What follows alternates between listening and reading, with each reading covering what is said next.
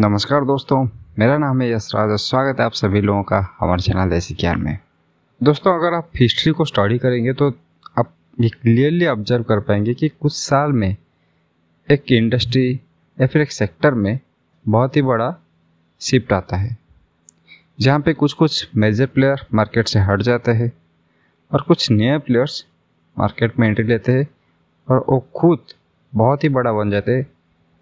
और इतना बड़ा बन जाते हम जो प्रीवियस बड़ा प्लेयर था या फिर जो प्रीवियस मार्केट लीडर था उसको हम भूल ही जाते, उसको हम पहचानते ही नहीं। जिसका सबसे अच्छा एग्जाम्पल कोड़ा हो सकता है, क्योंकि एक टाइम पे कोड़ा जो कैमरा इंडस्ट्री था उसका मार्केट लीडर हुआ करता था, लेकिन आज कोड़ा को बहुत ही कम लोग पहचानते और जो नए जनरेशन के बच्चे हो तो कोड़ा का नाम भी नहीं सुने होंगे। कुछ इसी तरह का शिफ्ट अभी इंडियन बैंकिंग सेक्टर में आ रहा है और ये शिफ्ट लाने वाला और कोई नहीं बल्कि हमारे खुद के इंडियन स्टार्टअप से।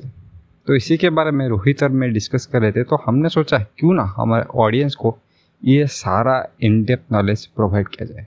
लेकिन जब हमने डिस्कस करना स्टार्ट किया, हमने ये क्विकली रियलाइज़ कर लिया कि ये टॉपिक इतना बड़ा है कि इसे एक एपिसोड में तो कवर नहीं किया जा सकता। अगर कवर भी किया जा सकता है तो बहुत ही बड़ा बन जाएगा।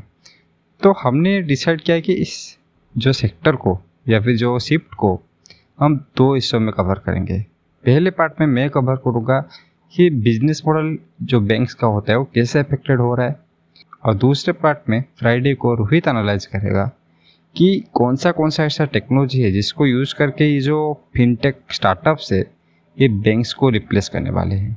तो चलिए बिना किसी देरी के शुरू करते हैं आज का episode right after this intro. देसी ज्ञान में प्रोवाइड करते हैं हम बहुत सारी नॉलेज जो आपको ना कोई किताब में मिलेगा, ना कोई स्कूल या फिर कॉलेज का सिलेबस में, ना आपको कहीं पे पढ़ाया जाएगा। वो हम लोग प्रोवाइड करते हैं टेक्नोलॉजी के बारे में, बिजनेस के बारे में, कम्युनिकेशन के बारे में बहुत सारे नॉलेज उसे आपके साथ शेयर करते हैं। कोडिंग हो या फाइनेंस, सब कुछ यहाँ पे हम कवर करते हैं। अगर आपको लाइफ में आगे बढ़ना है तो आपको सीखते रहना चाहिए, और वो बोलते हैं ना, जो सीखता है वही टिकता है। तो अगर आपको दुनिया के साथ साथ चलना है और अपने स्किल्स को गेन करते रहना है और लर्निंग कर्व को ऊपर लेके जाना है तो जुड़े रहिए हमारे साथ। दोस्तों, अगर मैं आपको बोलूँ कि जो फिनटेक स्टार्टअप है ये कुछ 4-5 सालों में पूरे के पूरे बैंकिंग इंडस्ट्री को डिस्टर्ब करने वाले हैं, तो आपको शायद ये मजाक लगेगा, आप शायद हंसने भी लगे होंगे ऑलरेडी। लेकिन अगर ये एपिसोड को आप सेव करके रख लेंगे और 4-5 साल बाद सुनेंगे तो आपको लगेगा अरे भाई हाँ, यश राज तो सही बोल रहा था उस टाइम पे, कैसे प्रेडिक्ट कर ले, ये कोई जादू फादू करता है क्या। लेकिन ऐसा कुछ नहीं करता हूँ मैं। तो मैं आज डाटा के बेसिस पे या फिर बिजनेस मॉडल या फिर बिजनेस एनालिसिस के बेसिस पे आपको ये बताऊंगा कि क्यों ये हो रहा है और कैसे हो रहा है, ये शिफ्ट कैसे आ रहा है। तो चलिए एक एक पॉइंट को डिटेल से डिस्कस करते हैं।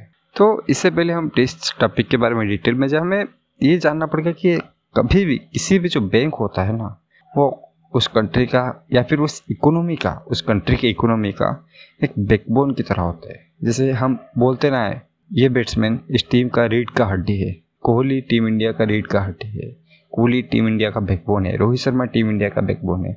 उसी तरह एक इकोनॉमी, डिफेंस, ऐसे टेक्नोलॉजी, ये सारा चीज़ ना ये कंट्री या फिर एक इकोनॉमी का बैकबोन होते हैं। अगर इनमें से कोई भी थोड़ा डगमगा जाता है तो पूरा कंट्री डगमगा जाता है। अगर किसी भी बड़े बैंक कोलैप्स कर गया, जैसे कि 2008 क्राइसिस में हुआ था, कुछ 2-3 बैंक्स कोलैप्स कर गए थे, इसी की वजह से पूरा अमेरिकन इकोनॉमी और पूरा वर्ल्ड इकोनॉमी एक स्लो डाउन फेस किया था। तो इससे हम पता लगा सकते हैं कि बैंक का जो पावर है या फिर जो नेसेसिटी है मार्केट में कितना बड़ा है। अभी तो मार्केट में बहुत सारे छोटे बड़े, स्मॉल मीडियम, बहुत सारे बैंक, छोटे बड़े बहुत सारे बैंक एग्जिस्ट करते हैं। लेकिन अगर हम देखेंगे कि मार्केट शेयर या फिर लोग किस बैंक को ज़्यादा प्रेफर करते तो लगभग 3 से 4 बैंक ले लीजिए, वही 75% से या फिर 80% से ज़्यादा मार्केट कवर कर लेते हैं और बाकी बच्चे बैंक थोड़ा थोड़ा मार्केट से लेके बैठे रहते हैं, जो रीजनल बैंक्स होते हैं या फिर थोड़े छोटे छोटे बैंक्स होते हैं। और ये भी एक अच्छा चीज़ है क्योंकि जो बैंकिंग इंडस्ट्री ना ये बहुत ही रेगुलेटेड है, क्योंकि जहाँ पे पैसा जाता है हम वहाँ पे बहुत ज़्यादा सतर्क हो जाते हैं। सतर्क रहिए, सावधान रहिए, उस तरह का कुछ हो जाता है हमारे माइंड में, और हम बहुत ही अच्छी तरीके से जांच पड़ताल करके अच्छे से इन्वेस्ट करते हैं। और गवर्नमेंट भी कुछ इसी तरह का चीज़ करती है। गवर्नमेंट भी किसी भी बैंक को ऐसे लाइसेंस नहीं दे देती है और बहुत ही ज़्यादा अच्छे से देखने के बाद, बहुत साल ऑब्जर्व करने के बाद, उसके बाद ही बैंकिंग लाइसेंस देती है। तो ये यहाँ पे एक मोड़ की तरह खड़ा हो जाता है, यानी कि दूसरे जो बैंक्स होते हैं, दूसरे जो बैंकिंग लाइसेंस के लिए जो इंटरेस्टेड प्लेयर्स होते हैं, उन्हें एंटर करने का चांस बहुत कम देता है। बट अगर आप अभी देखेंगे सिचुएशन को, तो कुछ बैंकिंग इंडस्ट्री का हालत अभी ठीक नहीं लग रहा है।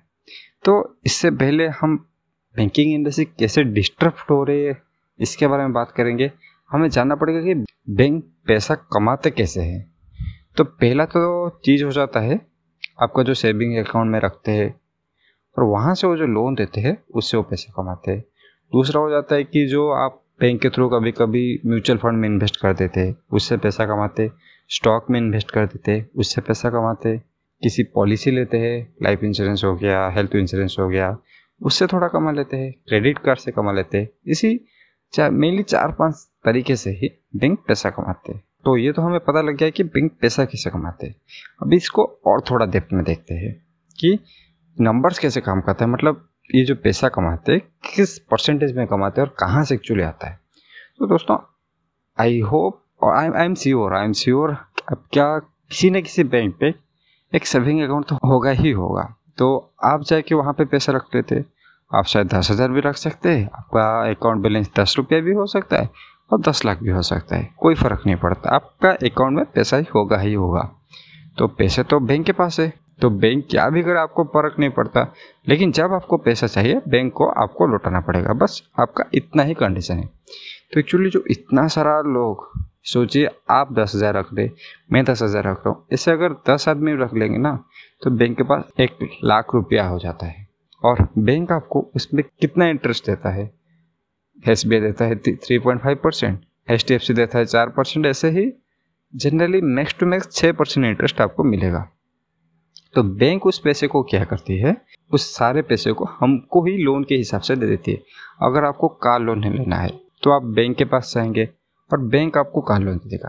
अगर आपको होम लोन लेना है आप बैंक के पास जाएंगे, बैंक आपको होम लोन दे देगा, बिजनेस लोन दे देगा, इस जो भी लोन चाहिए दे देगा, लेकिन कितने परसेंट इंटरेस्ट पे है? तो बैंक आपको एक एवरेज में बोल रहा हूँ 9-10% पर इंटरेस्ट चार्ज करती है।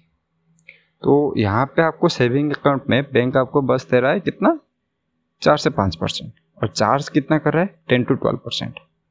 तो ये जो गैप हो जाता है ना 10-5% का जो मार्जिन हो जाता है, वहाँ से बैंक प्रॉफिट कमाता है। ये एक मेजर सोर्स होता है बैंक का प्रॉफिट कमाने का। और दूसरा जो चीज़ हमने बात किया कि बैंक स्टॉक खरीदने पे या फिर म्यूचुअल फंड खरीदने में एक कमीशन के रूप में पैसा लेता है। ये वो नहीं बोल रहा हूँ कि एक्सपेंस रेशियो में, वो नहीं बोल रहा हूँ। बैंक जब आप खरीदते हैं, अभी तो जैसे जीरो डिस्काउंट ब्रोकरेज, जैसे जीरो अपस्टॉक्स आ गए, लेकिन पहले बैंक ये पैसा लेता था और बहुत ही अच्छा खासा चार्ज करता था। लेकिन जब ये जीरो था, अपस्टॉक्स, ग्रो ये सब आ गए, जो म्यूचुअल फंड स्टॉक खरीदने का जो कमीशन था वो बैंक का, वो सेक्शन पूरा जो डबल डिजिट में ग्रो कर रहा था, अभी वो सेक्शन शायद एग्जिस्ट ही नहीं करता, ऐसे लग रहा है बैंक को, अगर आप एनालाइज करेंगे तो। और तीसरा जो चीज़ जहाँ से बैंक पैसा कमाता था वो था जो इंश्योरेंस बेचने का, life insurance, car insurance, health insurance, ऐसे बहुत सारे इंश्योरेंस था। तो उसका जो फी चार्ज करता था वो ले लिया पॉलिसी बाजार ने, क्योंकि पॉलिसी बाजार, अगर आप सभी को कभी ना कभी अगर इंश्योरेंस का ज़रूरत पड़ता है तो आप पॉलिसी बचा जाते हैं, ना कि किसी बैंक के पास जाता है। तो इसी तरह ही Groww, Upstox, Zerodha, Policybazaar, इन्होंने बैंक का एक जो मेजर चंकअप जो रेवेन्यू आता था उसको खा लिया है, पूरा खा लिया है। और अभी रेवेन्यू वहाँ से लगभग जीरो हो गया, इतना ज़्यादा रेवेन्यू बिल्कुल भी नहीं आ रहा है।